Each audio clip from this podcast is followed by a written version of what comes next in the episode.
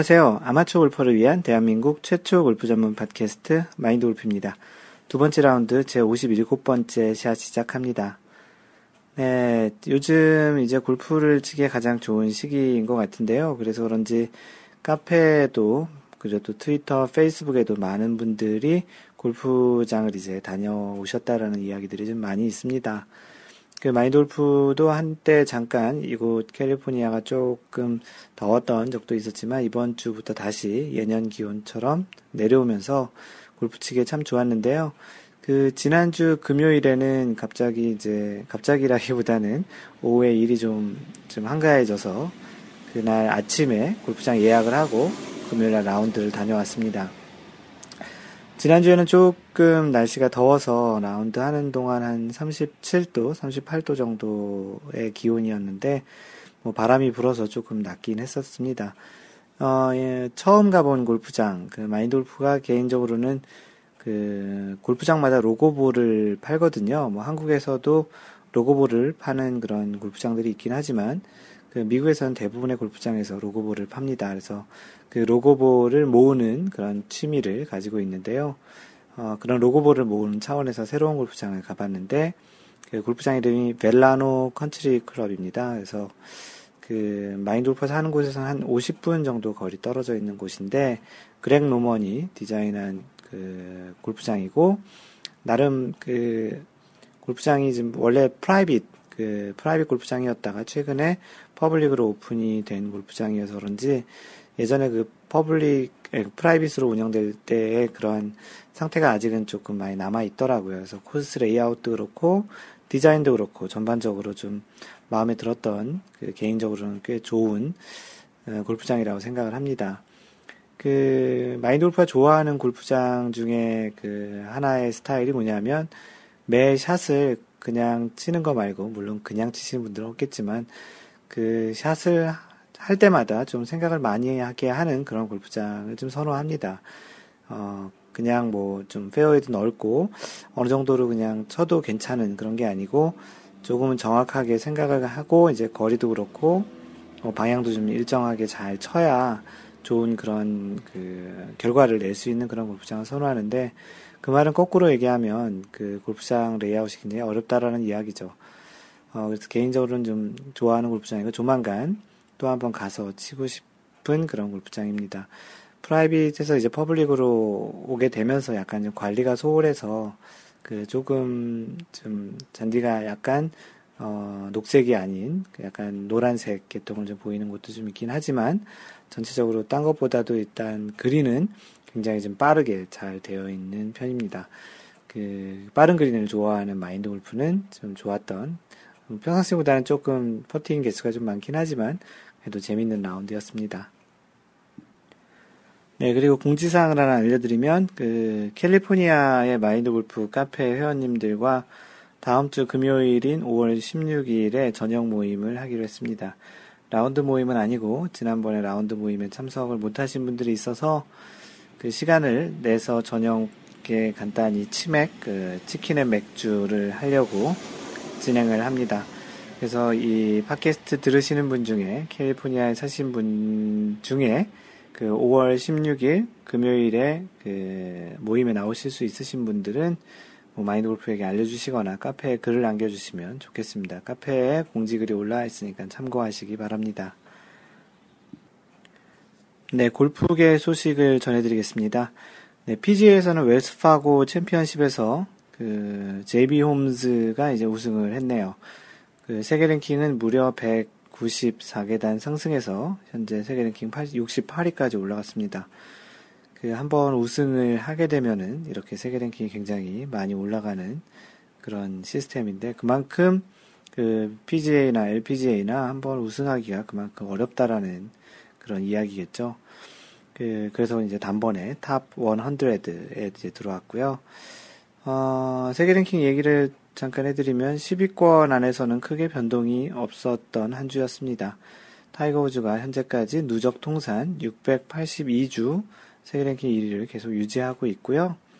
2위 아담 스캇과 0.22포인트 많이 진짜 많이 줄었네요. 이제 거의 바짝 다가온 것 같은데요. 많이 줄어 있습니다. 그 노승열 선수가 지지난주에 우승을 했잖아요. PGA에 이제 처음 우승을 했는데 그 다음 때였던 이 웰스파고 챔피언십에서는 컷오프를 당했습니다. 그래서 3, 4라운드 결선 라운드에 진출을 하지 못했는데 그 일주일 전에 그 우승한 선수가 그 다음 대회에서 이렇게 컷오프가 되는 게 어, 이것이 골프인 것 같습니다. 일주일 만에 뭐 실력이 크게 달라지거나 몸이 다쳤거나 그러지 않았을 텐데 어, 일주일 만에 우승했던 선수가 그 다음 대회에서 컷오프를 이렇게 통과하지 못하는 컷오프가 이제 되는 그런 걸 보면 골프가 참 일정하게 그 꾸준히 잘 하는 게 그만큼 쉽지 않다라는 그런 반증인 것 같기도 합니다. 뭐 어떻게 보면 노승열 선수에게는 별로 좋지 않을 수 있겠지만 또 한번 이런 계기로 또 쉬어가는 그런 그 대회가 되지 않았나 싶습니다. 뭐 이번 주에는 그 유명한 대회 뭐제 다섯 번째 다섯 번째 메이저라고 불리우는 더 플레이어스 대회가 그 진행이 됩니다. 어, 지난해 우승자는 타이거 우즈인데요. 이번 대회에 참석을 못하는 것 같습니다. 아담 스캇이 참석을 하니 이번 대회의 어떠한 결과에 따라서 또 세계 랭킹이 바뀌지 않을까라는 그런 또 전망이 있기도 한데요. 이 더 플레이어스 대회는 TPC 서그레스라는 그러한 골프장에서 진행을 합니다. 이 TPC 서그레스는 또 17번 홀이 island 홀로 굉장히 유명한 그 골프장인데 그 지난번에 그 카페에서 그 TPC라는 그 말이 궁금해서 질문을 오셔, 올려주셨던 분이 계셔서 어, 잠깐 TPC라는 그 골프장 이름 중에 TPC라고 붙는 골프장에 대해서 잠깐 설명을 드리겠습니다.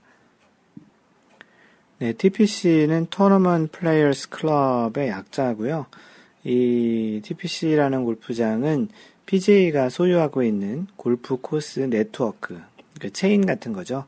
그래서 PGA가 소유, 직접 소유하고 있는 골프 코스 네트워크 예, 이름이 이제 TPC라고 합니다. Tournament Players Club인데요. Players는 P-L-A-Y-E-R 그리고 apostrophe S가 아니고 그냥 복수인 Players입니다.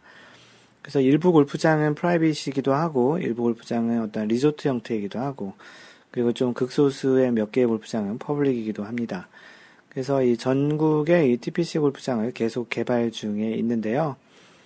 이번 주에 열리는 더 플레이어스 이, 이 대회가 열리는 TPC 서그레스가 1980년에 그 만들어진 첫 번째 TPC 골프장이라고 합니다.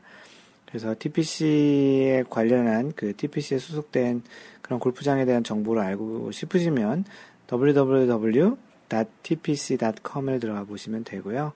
그래서 보통 어떤 골프장 이름이 TPC라고 들어가 있으면 그건 PGA가 가지고 있는 거고 PGA가 가지고 있는 그런 골프장의 그 Tournament Players Club의 어떤 네트워크, 골프 코스 네트워크라고 생각을 하시면 되겠습니다. 네, PGA 이번 주 대회 그 The Players가 열린다는 이야기와 그 TPC 골프장 그리고 그 The Players가 열리는 TPC Sawgrass 골프장에 대해서 잠깐 얘기를 드렸고요. 어, 오늘 이따가 본론에서 이야기 드릴 그런 이야기에도 이런 그 The Players 그리고 TPC Sawgrass 골프장에 대한 이야기가 조금 나오니 또 참고해서 들으시면 좋을 것 같습니다. 그 LPGA 소식은 지난주에 North Texas LPGA Shootout 대회가 있었죠. 그 JTBC가 스폰한 대회인데 이 올해 그 LPGA 대회 중에 JTBC 그 우리나라 JTBC겠죠. 그 JTBC가 후원한 그런 대회가 꽤 많이 있습니다. 4개인가 정도 보이는데요. 그 많은 골프에 대한 그 투자를 하고 있는 것 같습니다. 어쨌든 그 지난주에 North, Texas LPGA Shootout 대회에서는 오랜만에 스테이시 루이스가 우승을 했습니다. 2위인 이미나와 그 4라운드 이제 공동 선두로 시작을 했는데 어, 마지막 날 무려 7타를 줄여가면서 무려 이미나와 6타 차이로 우승을 아주 쉽게, 쉽게는 아니겠지만 격차를 보면은 꽤 큰 차이로 1위를 했습니다. 그래서 이번 우승으로 그 잠시 2위 자리를 지난주에 우승을 하면서 지지난주에 우승을 하면서 올랐던 리디아고와 자리 바꿈을 하면서 2위로 복귀를 했고 다시 리디아고는 3위로 지금 내려온 상태고요. 여전히 박인비가 그 세계 랭킹 1위입니다. 여자 선수 중에는 그 2위 스테이시 루이스와는 0.21 포인트 차이로 굉장히 좀 차이가 많이 줄었네요. 남자 선수도 0.22포인트인데 여자 선수도 0.21포인트 차이가 이제 1위와 2위 사이에 나고 있습니다. 현재 박인비의 세계 랭킹 1위는 56주째 세계 랭킹 1위고요. 1년이 52주니까 1년이 좀 넘었네요. 13개월 정도 되겠네요. 56주면. 그래도 이제 그 랭킹 유지를 계속 했으면 좋겠는데 2위와 간격이 좀 많이 좁혀진 상태고요. 여전히 10위권 내에는 한국 선수가 박인비 1위, 유소연 7위 이렇게 두 명이 있습니다. 이번 주에는 LPGA 대회가 없고요. 다음 대회는 5월 15일, 어, 그 다음 주인 5월 15일에 LPGA 대회가 어, 진행이 될 예정입니다. 어, 이것으로 그 LPGA와 PGA 소식을 전해드렸고요. 어, 이번 주 선수 인물 탐구 시간은 그 LPGA에서 우승한 North Texas LPGA Shootout 대회에서 우승한 어, 스테이시 루이스 선수를 어, 선수 인물 탐구로 알아보도록 하겠습니다. 스테이시 루이스는 그 나이가 1985년생, 현재 나이 29살이고요. 생각보다는 조금 많이 있는 것 같습니다. 그보다는 좀 어려, 어리다고 생각을 했었는데요. 출생은 미국의 오하이오주 출생이고 현재는 플로리다에 살고 있습니다.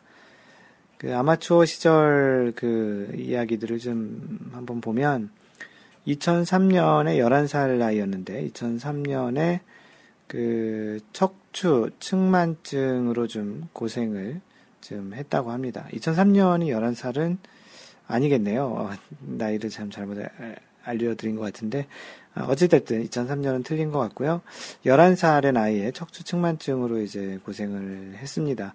이 선수에 대해서 좀 아시는 분들은 어, 이 스테이시 루이스가 척추가 얼만큼 휘어졌었는지가 이제 각종 매체에 그런 엑스레이 사진이 올라왔던 것을 본 적이 있으실 텐데요.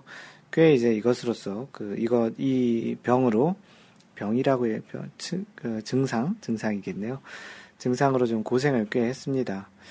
그 대학은 Arkansas 그 대학을 다녔는데 그 대학 시절에 네 번의 All American의 지명이 될 정도로 그 꽤 당시에 이름을 좀 날리고 선수로서 꽤 잘했던 그 시기였는데요. 이 All America는 그 우수한 아마추어 선수로 구성된 대학 스포츠 팀에게 그 수여하는 그 상인데 거기에 대학 시절 네 번이 이 팀이 선정이 됐다라는 얘기입니다. 물론 다른 선수도 잘했겠지만 그때 뭐 스테이시 루이스가 굉장히 큰 역할을 했던 것 같습니다. 2006년에 여자 웨스턴 아마추어에서 이제 우승을 하고요. 2007년에는 이제 등 그 부상으로 그 등이 좀안 좋잖아요. 그래서 등 부상이 있었는데 뭐 여전히 계속 있었던 거죠. 그럼에도 불구하고 NCAA 디비전 어, 디비전 1의 그 챔피언십을 우승하게 됩니다. 그리고 골프 다이제스트에서 선정한 올해의 아마추어에도 선정이 되는 해를 보냅니다. 그리고 2007년에 또 US 여자 오픈, 그 프로대회죠. US 여자 오픈에 참자, 참가 자격을 이제 획득해서 출전을 했는데 아쉽게도 컷오프가 되고요. 그 아마추어 선수들의 특징들을 보면 아마추어 때 굉장히 두각을 보여서 프로 대회에 초청 선수로 참여하는 경우들이 많이 있는 것 같습니다. 어, 방금 전에 얘기 드렸던 스테이시 루이스도 US 오픈에 이제 뭐 오픈 대회는 원래 아마추어 출전할 수 있는 거니까요.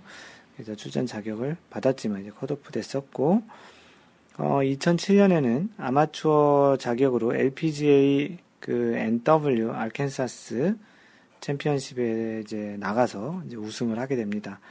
리디아고도 아, 그 아마추어 선수 아마추어 자격으로 LPGA 선수의 두 LPGA 대회 두 번 우승을 하게 되는데 그런 좀 비슷하게 우승을 하게 됩니다. 이 대회는 좀 독특하게 그 비가 많이 와서 이제 1라운드만 진행을 했다고 하네요. 그래서 우승은 사실 이제 공식 우승이 아니고 1라운드 처리만 되면 비공식으로 처리가 되거든요. 그래서 이제 비공식 우승으로 처리가 됐고, 그 아마추어 이제 마지막 그 2008년, 2008년에 그 프로로 전향을 하게 되는데, 그 US 커티스컵 그 멤버로 참여를 해, 하는 그래서 또 좋은 성적을 냅니다. 이 커티스컵이라는 건 뭐냐면 미국과 그리고 영국 아일랜드 아마추어, 그러니까 미국하고 또 영국과 아일랜드의 또 선수들이 그 약간 대결 구도로 하는 거죠. 그래서 아마추어 여자들이 2년에 한 번씩 하는 대회인데 그 대회에 이제 참석을 한 거죠. 참여를 한, 어, 참가를 한 거죠. 그래서 미국 대표로 참가를 해서 그 13대 7로 그때 미국이 우승을 하면서 6, 6번 연속 우승을 하는 그런데 기여를 하게 됩니다. 예, 2008년에 프로로 전향을 하게 되는데요. 2008년 첫 해에 7개 대회에 나와서 두 번의 탑10을 하게 됩니다. 뭐, 나름 그, 프로로 시작하는 것으로서 뭐, 괜찮은 시작이었던 것 같고요. 2009년에 LPGA qualifying 토너먼트에서 이제 그 프로로 이제 처음으로 이제 전향을 하는 공식적으로 LPGA 투어에 참석을 하려는 그런 이제 qualifying 토너먼트를 하게 되는데 그 다섯 라운드를 하게 됩니다. 예전에 PGA 같은 경우는 총 7라운드를 했던 것으로 기억이 나는데요. 그 다섯 라운드에서 이제 그 총 이제 우승을 하게 되고 그 당시에 이제 LPGA의 qualifying school에 미셸 위도 출전했었는데 그때 7위로 같이 이제 LPGA에 qualifying을 하게 되는 거죠. 그래서 본격적으로 LPGA 투어에 이제 뛰게 됩니다. 2011년에 이제 LPGA의 프로 공식 첫 승을 하게 되는데요. 그 대회가 그 메이저 대회 중에 첫 번째로 열리는 어, Kraft Nabisco 챔피언십에서 이제 첫 우승을 합니다. 첫 우승을 메이저에서 하는 것은 굉장히 좀 의미가 있겠죠. 일반 대회도 아닌 그, 그 유명하다는 사람들은 다 나오는 그런 메이저 대회에서 그 프로 첫 승을 하게 되니 굉장히 좀 의미도 있을 것 같고 나름 그만큼 좀 기량도 있었다고 생각이 됩니다. 그러면서 이제 스폰서를 이제 그 갖게 되는데요. 골프 클럽은 미즈노 클럽으로 이제 스폰서를 받게 되고 옷은 필라 그리고 또 컨설팅 financial 컨설팅 컨설팅 회사인 KPMG와도 계약을 하게 됩니다. 그리고서 이제 본격적인 그 전성기 시대를 이제 맞게 됩니다. 2012년에 한 해 동안 이제 투어 4승을 하게 되고요. 1994년에 베스 데니엘 이후에 처음으로 미국 선수가 LPGA의 올해 선수를 이제 수상을 하게 됩니다. LPGA가 미국에서 만든 투어이지만 뭐 한국 선수가 상당히 많은 그 우승도 했었고 또 올해 선수에도 그 많이 올랐었는데요. 그 한참 그 골프를 잘했던 선수들을 근래 들어서 이렇게 보면 애니카 소렌스탐도 그렇고 스웨덴이죠. 그 로레나 오초아는 멕시코고 박, 박 박인비도 그렇고 박세리 뭐 또 여러 선수들 있었죠. 김미현 뭐 그런 선수들은 또 또 한국 선수였으니까 어 1993, 94년에 LPGA의 그 올해 선수에 수상한 게 미국 선수가 마지막이었고 그 이후에 처음으로 2012년에 스테이시 루이스가 올해의 선수로 미국 선수로서는 이제 된 거의 한 20, 18년 만에 이제 그런 올해 선수가 수상됐다라는 기록이 있습니다. 어, 2013년에 그 RR 도넬리 LPGA 파운더스컵에서 우승하면서 이제 그때까지만 해도 2012년 13년은 청양이가 한참 그 이름을 날렸던 그런 시기였는데요. 그때 기존 1위였던 청양이를 밀어내고 이제 세계 랭킹 1위로 2013년 그 RR 도넬리 LPGA 파운더스컵 이후에 이제 세계 랭킹 1위로 올라섰습니다. 하지만 이 우승은 얼마 지속되지 않고요. 4주간 약 한 달간만 그 지속을 하다가 박인비가 이제 우승을 하게 되고 그 이후부터 지금까지 56주라고 했나요? 그 우승을 계속 지금 1등을 유지하고 있습니다. 현재까지도 박인비가 세계 랭킹 1위를 유지하고 있고요. 어, 2013년에는 또 이제 여자 브리티시 오픈에서도 우승을 하면서 첫 번째 우승이었던 그 Kraft Nabisco 챔피언십에 이어 두 번째 메이저 우승을 하게 됩니다. 그리고 지난주 2014년에 North Texas LPGA Shootout 대회에서 우승을 하면서 LPGA에서는 총 그 아홉 번째 우승을 하게 됩니다. 어, 이 스테이시 루이스는 어린 나이에 그 어렸을 때 그렇게 좀 심한 척추 측만증을 갖고 있었음에도 불구하고 어, 재활도 하고 그런 어려움을 겪고 그, 격, 그 이겨내고 지금의 이제 LPGA의 굉장히 유명한 한때는 또 세계 랭킹 1위도 했었던 그런 선수로 올라온 또 그런 측면에서 또 많은 기사화가 되고 있는 그런 선수이기도 합니다. 그래서 지난주에 우승했던 스테이시 루이스, 현재 세계 랭킹 2위인 스테이시 루이스를 이번 주 선수 인물 탐구로 소개를 해드렸습니다. 예, 지난주 그 제2라운드 56번째 샷인 골프 샷 구질이 얼마나 다양한가요 라는 팟캐스트에 글을 남겨주신 두 분이 계신데요. 어, 주구장창님께서는 슬라이스와 훅을 자연스럽게 구사합니다. 하지만 제 의도와는 무관하다고. 그 마인드 골프가 그 팟캐스트에서도 얘기한 것처럼 선수와 아마추어의 차이는 똑같은, 완전히 똑같진 않지만 구질에 있어서는 다양한 그런 구질과 샷이 나오는데 가장 큰 차이는 그것을 의도적으로 했느냐 안 했느냐의 차이라고 이야기했던 게 있었는데 주구장 스님도 똑같이 그런 이야기를 하셨네요. 뭐 골프에서는 어떤 의미에서 뭐 의도라는 이야기들이 많이 나오는데요. 그런 의도가 여러모로 좀 중요한 게 골프인 것 같습니다. 미지님께서는 어, 저도 확실하게 끊어갑니다. 의도치 않게 끊길 때가 많지만 그 뭐 뒷땅 같은 거 치거나 타핑을 좀 심하게 치게 되면은 원했던 거리만큼 나가지 않으면서 그 의도하지 않게 이렇게 끊어치게 되기도 하는데요.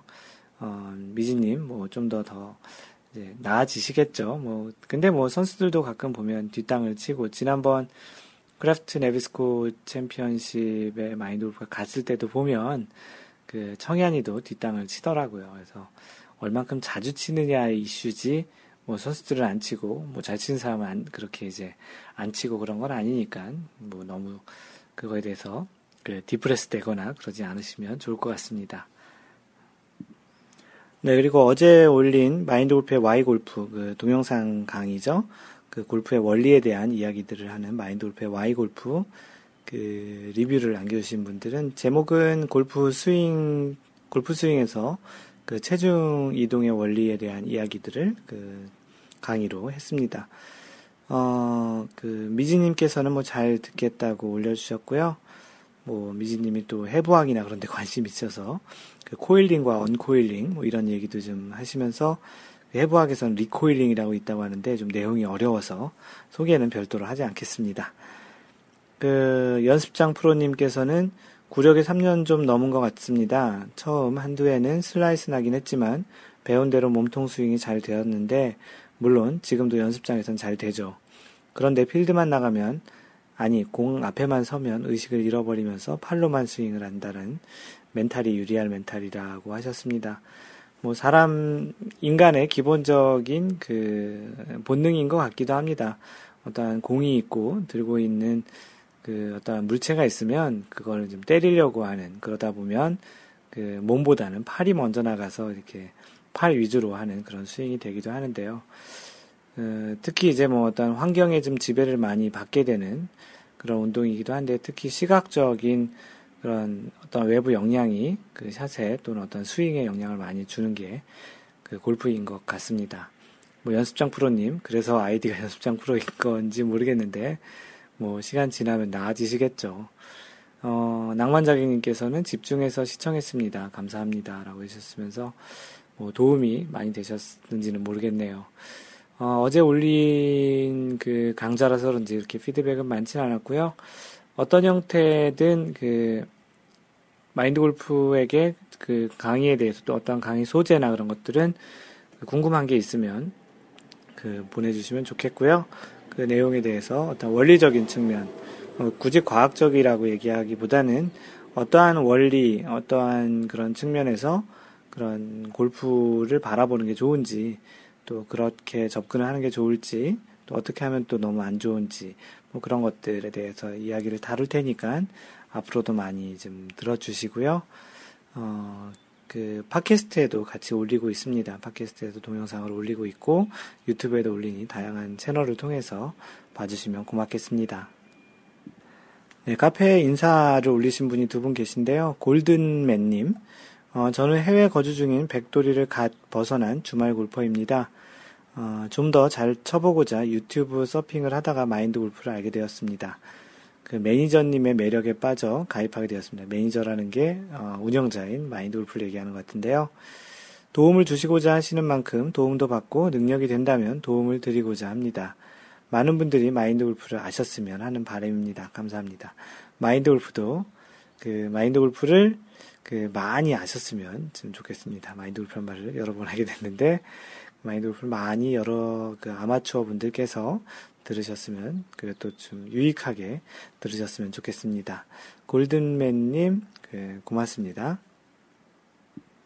네, 다음으로 깨백 깨백 고고님께서 올려주셨는데요. 안녕하세요. 팟캐스트 1라운드를 모두 듣고 그늘집을 들을 때쯤 이제는 카페에 가입할 때라 생각하고 가입했습니다. 진작 하셔도 괜찮은데. 현재 플로리다의 마이애미에 1년간 파견 와서 있는 중입니다. 여기 와서 골프를 시작했는데 한국 돌아갈 얼마 남지 않은 시간 지금에서야 공이 조금 맞고 재미를 느끼는 중이라 한국과는 넘사, 넘사벽인 라운드 비용에 앞으로 남은 기간도 뽕을 뽑고 가려고 합니다. 미국이 아무래도 골프를 치기에는 여러모로 조건이 좋죠. 그 골프 천국 미국이라는 말을 이곳 플로리다에서 이제서야 실감합니다. 골프장 오고 가며 그 주로 차에서 팟캐스트를 듣고 있는데 많은 도움이 되고 있습니다. 이 기세를 몰아서 우선 깨백 고고 그래서 아이디가 깨백 고고인 것 같은데요. 모두들 don't worry, just play, mind golf, bye 이렇게 마무리 하셨는데 뭐 마인드 골프가 맨날 그, 그 팟캐스트 맨 끝에 하는 후터 엔딩이죠. 엔딩을 글로 남겨주셨습니다. 어, 조만간 깨백 꼭 하시길 바라겠고요. 기왕이면 한국 돌아가시기 전에 깨백을 하셨으면 좋겠는데, 어, 이제 1라운드 듣고 이제 하나씩 들으시고 계시다니, 이 방송은 아마도 한국을 복귀하시고, 한국에서 어딘가에서 듣고 이미 깨백을 하셨을지도 모르겠네요. 어쨌든 뭐, 미리 하셨다면 깨백 그 축하드리고요. 이 방송을 듣는 시점까지 하지 못하셨다면 깨백 하길 바라겠습니다. 네, 오늘 소개할 내용들에 대한 사연, 사연은 대부분 거의 다 이제 스크린 골프 또는 뭐 필드 골프, 이제 필드 골프를 나갈 수 있는 그런 계절이 좀 됐잖아요. 그래서 이제 필드 골프 다녀왔다는 이야기, 그리고 또 스크린 골프 다녀왔다는 이야기, 또 좀 뒤에 얘기 드리겠지만, 그, 필드 골프를 가서 홀인원을 했다는 이야기, 뭐 이런 실제 나가서 라운드 했다는 이야기들이 대부분입니다. 그 첫 번째로 그 중국에 계신 와이낫 버디님 그 위해장 보고라는 그 위해장 보고가 도시 이름인가요? 그 리솜 리조트에 가셔서 올해 라베를 치셨다고 합니다. 그걸 올베라고 쓰셨는데요. 안녕하세요. 위해 장 위해 장보고 리솜 리조트에서 근로자의 날에 그 중국도 근로자의 날이 5월 1일 똑같더라고요. 한국하고. 미국은 좀 다른 거, 다른 날짜인데, 근로자의 날에 4인 라운드를 즐기셨답니다. 위치가 중국 위해라는 곳이고, 그 골프장의 전체 길이는 7,003야드, 7,000야드면 아마추어가 치기엔 굉장히 좀 긴 전장인 것 같은데요. 뭐, 그 골프장, 리솜 골프장이 두 번째로 그 위해에서는 잔디 상태가 좋은 골프장이라고 합니다. 사진도 이렇게 쭉 올려주셨는데요. 그 바다를 바로 끼고 있어서 그런지 좀 나름 운치가 있습니다. 어, 그린피는 350위엔, 어, 이게 실제 한국 돈으로 얼마인지 계산 안 해봤는데, 350위엔이라고 하고, 카트하고 캐디피도 포함된, 어찌됐든, 이 골프장에 가셔가지고, 올배, 올해의 베스트인 85타를 치셨답니다. 7천야대에서 85타 치신 거면 굉장히 잘 치신 것 같아요. 뭐, 그린 적중률도 64%, 뭐, GIR 55%, 평균 퍼팅 수가 조금 많은 2.1개인데 어, 그래도 뭐 전장에 비해선 굉장히 잘 치는 것 같고요. 마인드 골프도 한 7천야드에서 치면은 80타 칠것 같은데요.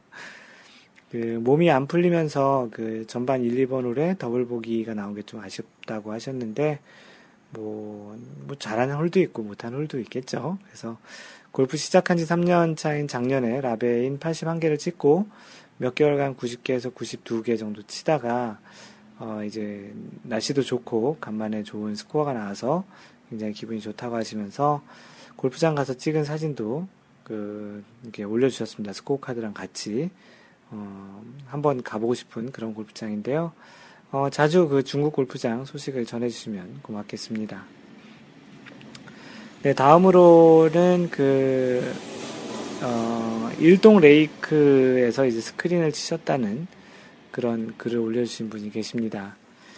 그, 아이디는 미지님이시고요. 한동안 뭐 카페 활동 안 하시다가 다시 좀 카페 활동 하시면서 글도 많이 올려주시는데, 어, 일동 레이크에서 스크린을 치셨는데, 뭐, 뭐 괜찮게 치신 것 같아요. 플러스 11을 치셨고, 83타를 치셨는데, 어, 매달 그 마인드 골프의 스크린 골프 대전을 그 스크린 골프장 하나씩 정하는데, 그래서 지난달에는 낭만자객님이 그 치셨던 그 골프장, 그 스크린 골프장을 선정을 해서 4월을 했는데, 왜냐면 마인드 골프가 그 스크린 골프장을, 그러니까 스크린에, 스크린 대전을 할 때 골프장을 선정하는데 뭐 특별한 이유 있는 골프장을 하는 게 아니고, 뭐 크게는 그 골프존과 티업이라는 그 스크린 골프 두 개의 모든 골프장이 그 두 군데 모두 다 코스가 있는 그런 골프장 선정을 하는데요.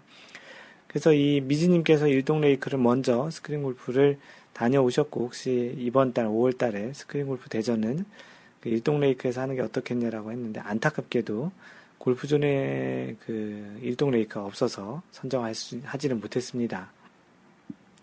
대신 선정한 곳이 남촌 CC고요. 이번 달 5월 달 그 마인드 골프 스크린 대전은 남촌 CC에서 대신 진행하고 있습니다. 어, 이 일동 레이크 뭐 잘 치시고 오신 것 같고요. 그 뭐 내용은 뭐 일일이 다 전, 그 전해드리진 않겠습니다. 그 마인드 골프의 스크린 대전에 이 미지님이 최근에 상품을 계속 기증을 하시고 계시는데요. 이번 주에는 책인 책을, 골프 책을 하나 그 기증을 해주셨고요. 골프도 독학이 된다라는 김원 선생님이 쓰신 그 책을 기증을 하셨습니다. 그리고 원하신다면 그 친필 사인까지 받아서 이렇게 드릴 수 있겠다고 이렇게 해주셨고요. 사랑스러운, 사랑스러운 5월에도 언제나 배려하는 골프 하시라는 그런 글로 마무리해 주셨는데요. 그 항상 이렇게 열심히 참여해 주셔서 되게 고맙고요. 어, 뭐 비록 스크린에서는 스크린에서는 80대 한 초반을 치시지만 필드에서는 조금 좀 많이 치시는데 뭐 대체적으로 그런 분들 많고요. 어, 현재 추세로는 조만간 70대도 치실 수 있는 그런 실력이시니까 조만간 70대를 치셔서 스크린 라베 리더보드에 업데이트 하셨으면 좋겠습니다. 네, 다음으로 그 L-E-E-S-E-L-H, 리셀 H님께서 올려주신 오늘 라운드 다녀왔습니다. 라고 하셨습니다. 골프를 시작한 지 한 달 3주 만에 라운드를 하셨다고 하면서요. 날씨도 좋고 친구들과 신나는 시간이라고 하셨으면서 라운드 나가기엔 이른감도 있지만 많이 배우는 행복한 시간이었다고 하셨습니다. 사진도 그 친구분과 같이 올려, 그 찍은 사진도 같이 올려주셨는데요. 그 꽃 색깔, 그리고 옷의 색깔, 또 그린의 색깔이 아주 다채로운 색깔들이 이렇게 보여진 사진인데요. 요즘 골프 옷들이 굉장히 좀 화려해지는 것 같습니다. 어, 마인드 골프는 처음에 라운드 간 것이 이 두 달, 두 달 만에 갔는데, 리, 리 SELH님께서는 마인드 골프보다는 한 주 정도 빨리 라운드 하셨는데, 댓글에 보니까 실제 연습장보다 라운드에서 더 잘 맞는다고 그런 이야기도 써주셨는데요. 뭐 그러면 좋죠. 아까 연습장 프로님보다는 좀 훨씬 더 좋은 것 같은 연습장에서 잘 맞는데 나가서 안 맞는 것보다는 지금 이런 상태가 훨씬 더 좋겠네요.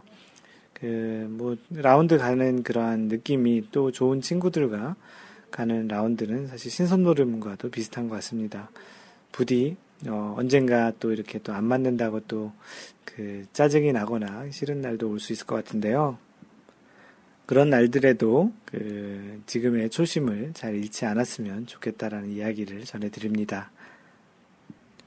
예, 그리고 모피어스님 오랜만에 카페 오셨는데, 그 제주도 다녀오셨나봐요. 그래서 제주도 테디밸리 라운드 갔다 오셨는데, 대부분 아직도 그 마인드 골프 카페에서 라운딩이란 말을 많이 쓰시는데요.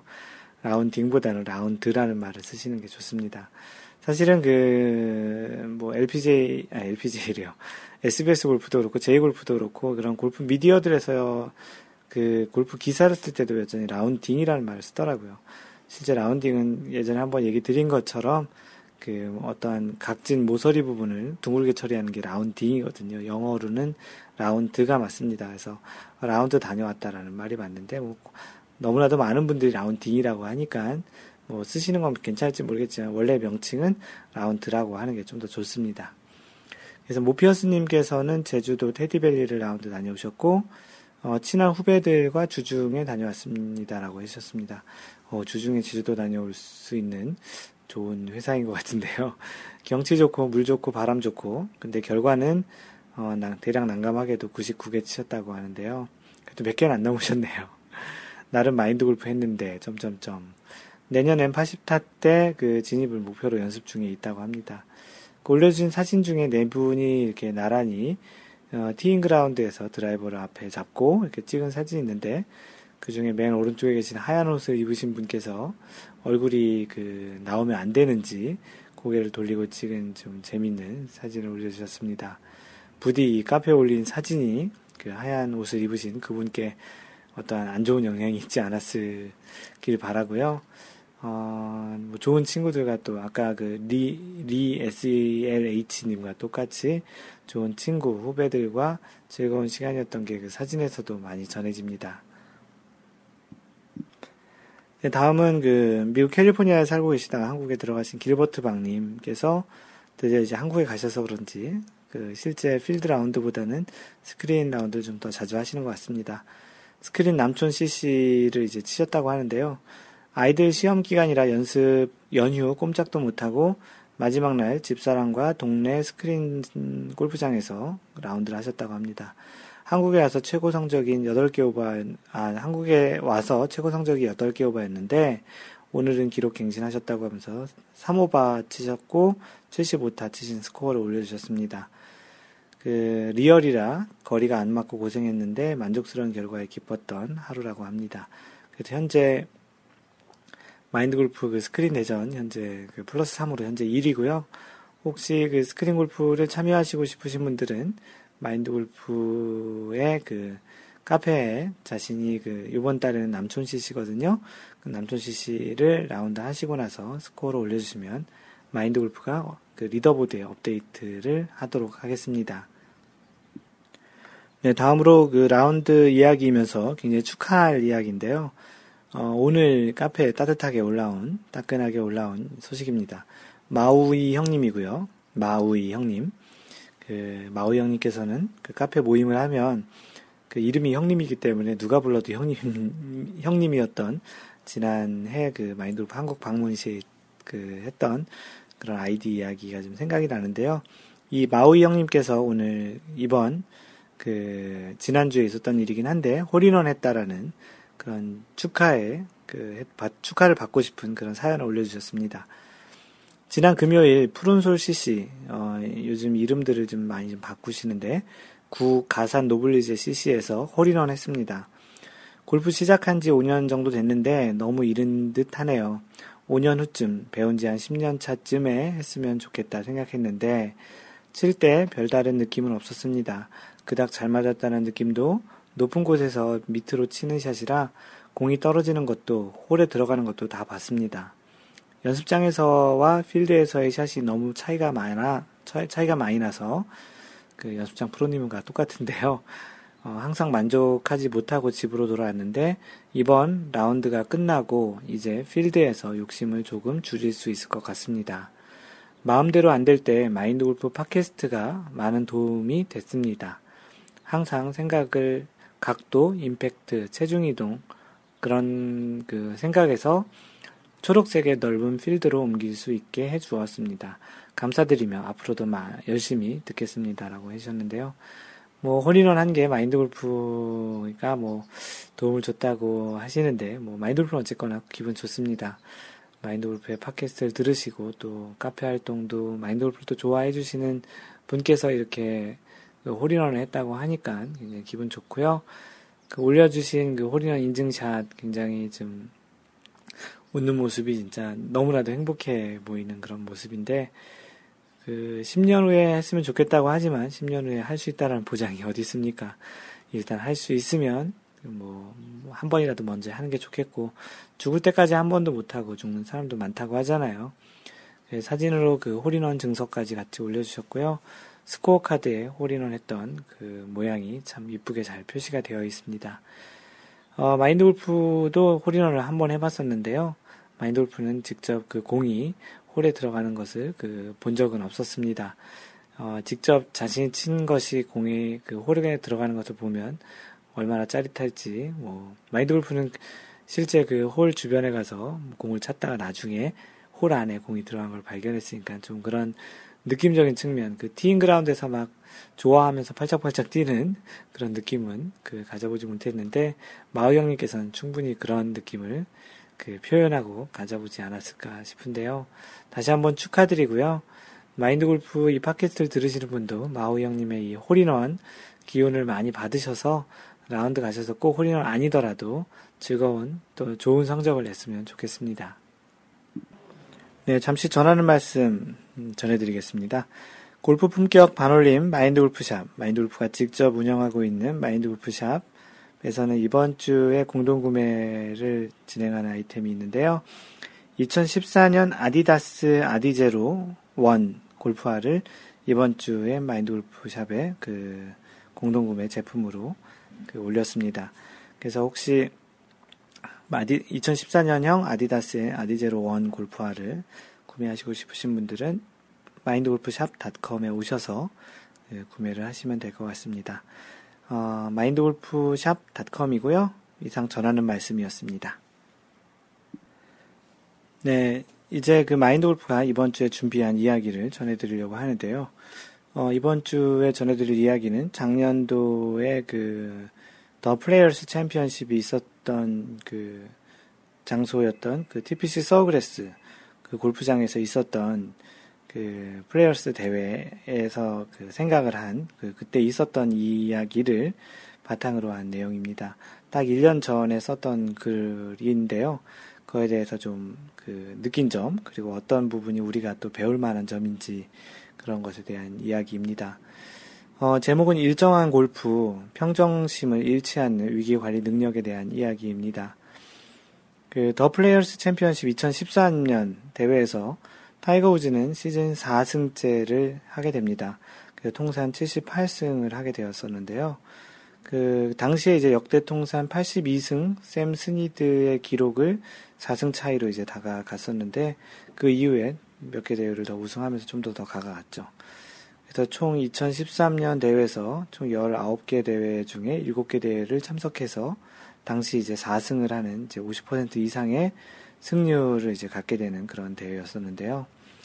한참 그 안 좋았던 스캔들 이후로 제2의 전성기를 그 누렸던 그 시기였는데 조금 현재로서 2014년인 지금 방송을 녹음하고 있는 2014년에는 조금은 좀 그 부진한 상태죠. 심지어 지금은 등 쪽에 그러한 부상으로 인해서 대회를 많은 대회를 참전을 그 출전을 하지 못하고 있습니다. 심지어 가장 그 출전하고 싶었던 마스터즈 대회도 출전을 하지 못했는데요. 아마도 어, 다음 대회가 뭐 US 오픈이나 브리티시 오픈에서 춤, 출전을 하지 않을까 싶은 그런 예상입니다. 아무래도 메이저 대회는 꼭 참석을 지금 하려는 그런 노력인데 부디 좀 빨리 그 나와서 지난해 2013년에 그런 그 전성기를 좀 보여줬으면 좋겠네요. 그 이 더 플레이어스 대회는 그 제5의 메이저라고 불리는 대회입니다.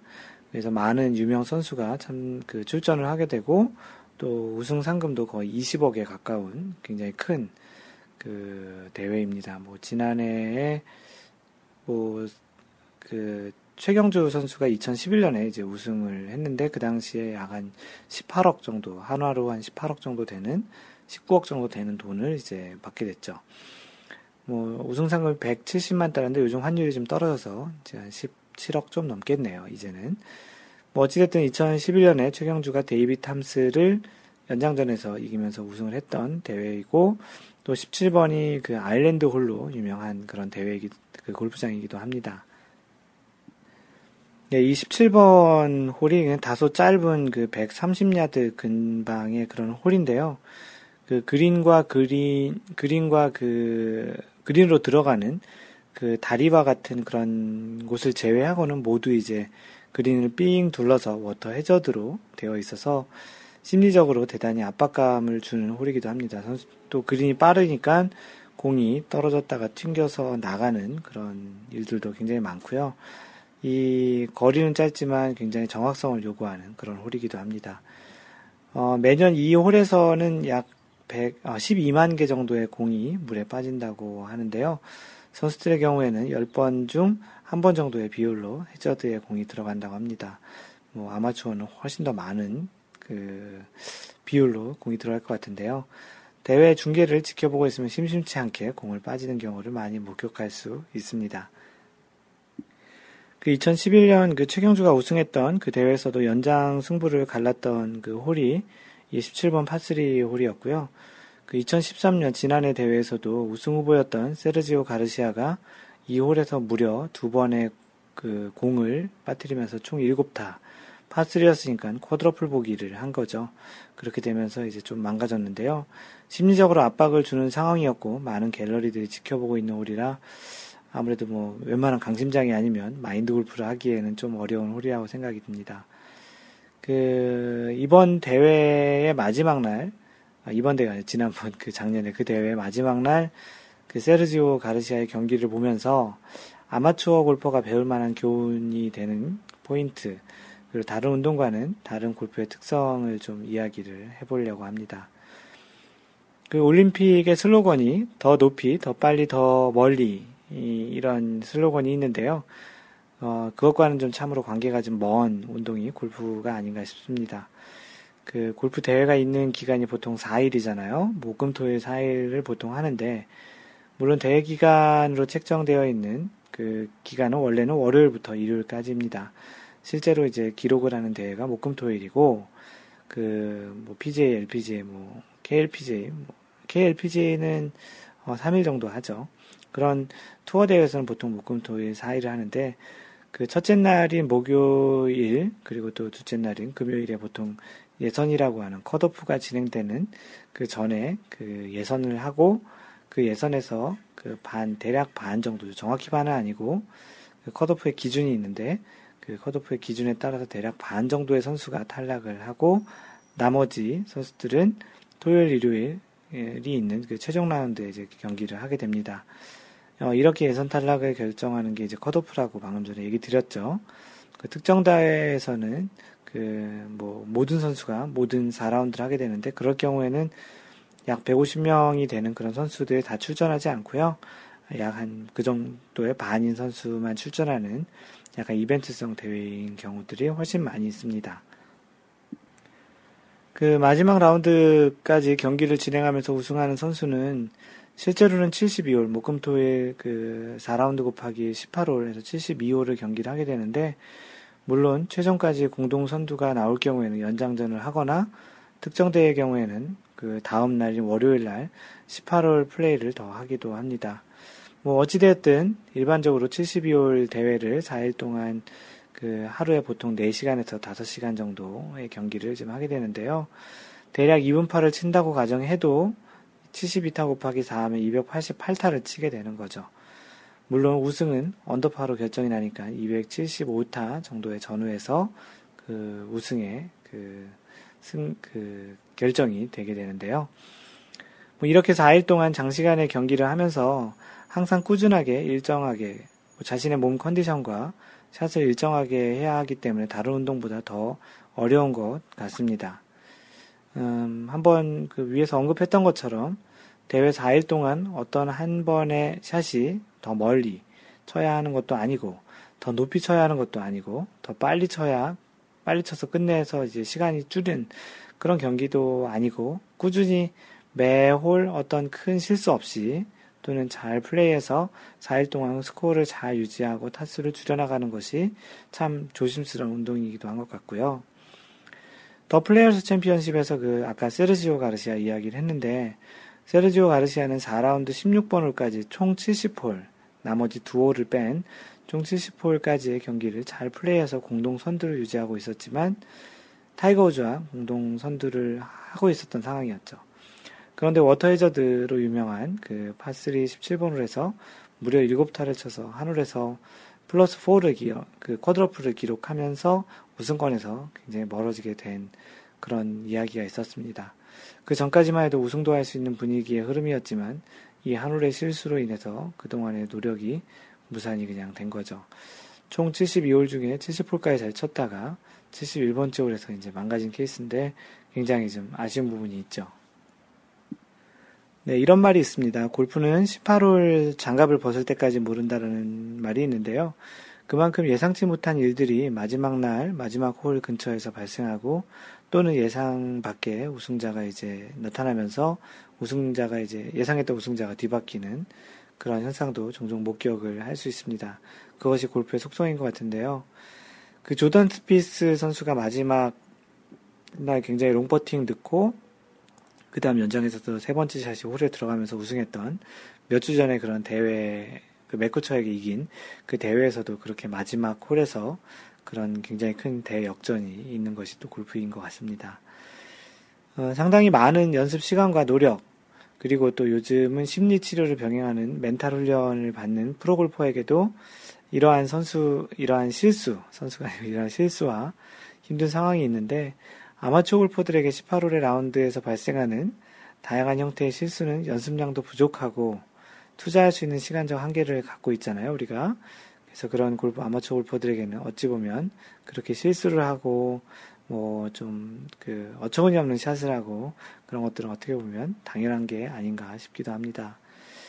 뭐 이러한 골프의 어찌 보면 얄궂은 속성 때문에 골프가 어, 뭐 어렵고 힘들기도 하지만 또 한편으로는 이러한 그 상황들을 잘 정복하고 싶은 그런 마음 또 반대로 잘 정복이 안 되기 때문에 항상 쉽지만, 쉽지만은 않은 그런 골프의 마력에 또 빠지는 것 같기도 하고요. 뭐, 그러면, 어, 그 세르지오 가르시아의 플레이를 통해서 어떤 것들을 아마추어가 또 배울 수 있을까요? 그 세르지오 가르시아의 17번을 플레이를 한번 좀 자세히 한번 보면요. 파3였던 아일랜드 홀에서 세르지오 가르시아는 첫 번째 티샷이 물에 빠집니다.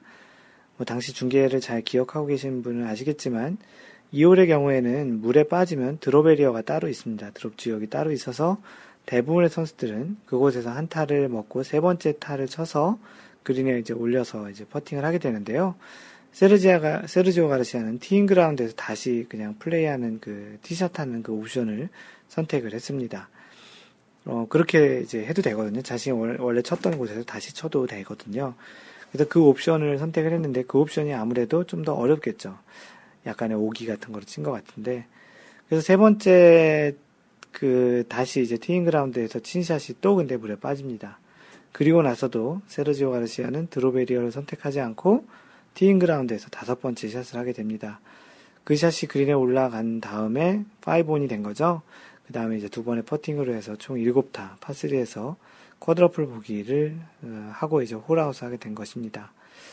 마인드 골프 생각에는 아마도 첫 번째 물에 들어간 이후에 우승권에서 벗어났다는, 멀어졌다는 판단이 들었을 것 같고, 뭐 5기로 또는 뭐 드롭 지역이나 티잉 그라운드에서 공을 치는 거나 비슷하다고 생각했기 때문에 다시 티잉 그라운드에서 샷을 하는 것을 선택했던 것 같습니다. 이것이 안 좋은 결과를 지금 만든 것 같은데요.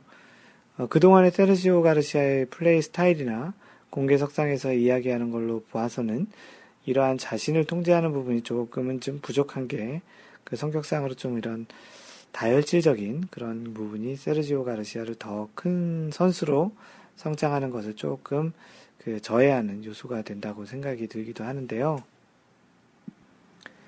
아마추어 골퍼들도 18홀 경기를 하다 보면 비슷한 상황을 맞이하는 경우가 좀 많이 있습니다. 워터 해저드에 공이 들어가거나 뭐 오비 지역으로 공이 날아가거나 벙커에서 여러 번의 샷을 하게 되는 경우 상당히 많은 그 골퍼 분들이 이제 멘붕에 이제 빠지는 그런 순간들이 좀 있습니다. 이러한 상황에서도 어떠한 마인드를 가지고 상황을 바라보고 또 대처하느냐에 따라서 여러분들의 그런 골프 스코어와 전체적인 분위기는 조금은 좀 달라질 수 있을 거라 확신을 드는데요. 1차적으로 이런 상황이 그 예상이 되는 경우에는 그 마인드 골프가 권고 드리기에 가급적 안전한 선택을 하는 것이 좋다고 생각을 합니다. 뭐 나무숲에 공이 들어간 경우나 턱이 높은 벙커에 들어간 경우에는 자칫 잘못하면 더 안 좋은 상황이나 똑같은 위치에서 또 쳐야 하는 상황이 예상이 된다면 과감히 다음 샷을 편하게 할 수 있는 지역으로 레이업을 하는 것이 좋습니다. 어, 지나고 나서 이야기지만 세르지오 가르시아도 첫 번째 샷이 물에 빠지고 그 다음에 이제 드로베리어에서 세 번째 플레이를 했다면 뭐 좀 더 안전하고 또 타수를 좀 더 줄일 수 있는 그런 그 기회가 있지 않았을까 생각이 되는데요. 순간 끌어오르는 그 분함, 그 또는 흥분, 그것이 이제 자칫 확률이 적은 샷을 결정해서 타수도 많이 잃고 심지어 내기를 할 경우에는 많은 돈을 잃을 수 있는 상황이 되기도 합니다. 무엇보다도 정신적으로 본인이 마인드 골프에 도움이 안 되고 전체 골프 흐름에도 좋지 않은 영향을 미칠 것이라는 그런 생각이 든다면 그런 선택을 하지 않는 것이 당연히 좋겠죠. 또 그리고 뭐 좋지 않은 선택을 한번 해서 결과가 좋지 않았을 때는 좀 더 냉정해지려는 연습을 하고 똑같은 실수를 하지 않도록 다른 사람에게 먼저 플레이하라고 하는, 이야기하는 것도 괜찮습니다. 그러면서 그 상황에서 잠시 뒤로 나와서 어떻게 플레이할지를 한 번 더 생각해 보거나 확실하게 어떤 샷을 할지를 결정하고 플레이에 임하는 습관을 가져본다면 당장 효과가 있지 않더라도 시간이 지나면서 좀 더 성숙한 골프를 하고 있는 자신을 발견할 수 있을 거라고 마인드 골프는 확신을 합니다. 자주 라운드도 할 수 없는 그런 상황이 대부분의 아마추어 골퍼들일수록 한타, 한 홀, 한 라운드가 소중하게 느껴질 것 같은데요. 때로는 실망스러운 결과가 있더라도 뭔가 자신의 플레이를 항상, 항상 그, 잘 할 수 있고 배울 수 있는 그런 골프를 하기를 원합니다. 언제나 마인드 골프를 하시길 바라는 측면에서 이런 이야기를 드렸고, 오늘 주제는 그 지난해 있었던 더 플레이어스 챔피언십의 그 세르지오 가르시아의 플레이에서 우리가 배울 수 있는 일정한 골프, 평정심을 잃지 않는 그런 위기 관리 능력에 대한 이야기들을 해봤습니다. 이번 주에 더 플레이어스가 열리고 있으니까 특히 17번 홀, 오늘 주제가 됐던 그 17번 홀을 좀 더 유심히 좀 보시면 좋겠고요. 참고로 17번 홀보다는 가장 어려운 홀로는 18번 홀이 더 어렵다는 그런 그 코스 레이팅이 되어 있습니다. 그 마인드 골프의 그 글들은 마인드 골프.net에 오시면 마인드 골프 블로그에 더 글을 보실 수 있고요. 소셜 네트워크 통해서 커뮤니케이션 하실 분들은 facebook.com slash mindgolf에서 오셔서 like 하시면 되시고 트위터는 at mindgolfer 그리고 카페는 네이버에서 마인드골프 카페 또는 cafe.naver.com slash mindgolfer m-i-n-d-g-o-l-f-e-r 그리고 이메일로는 mentor at mindgolf.net입니다. 그리고 마인드 골프가 직접 운영하는 그 골프 품격 반올림 마인드 골프샵은 mindgolfshop.com입니다. mindgolfshop.com입니다. 항상 배려하는 골프 하시고요. 이상 마인드 골프였습니다. 제 2라운드 58번째 샷에서 만나요. Don't worry, just play mind golf. Bye!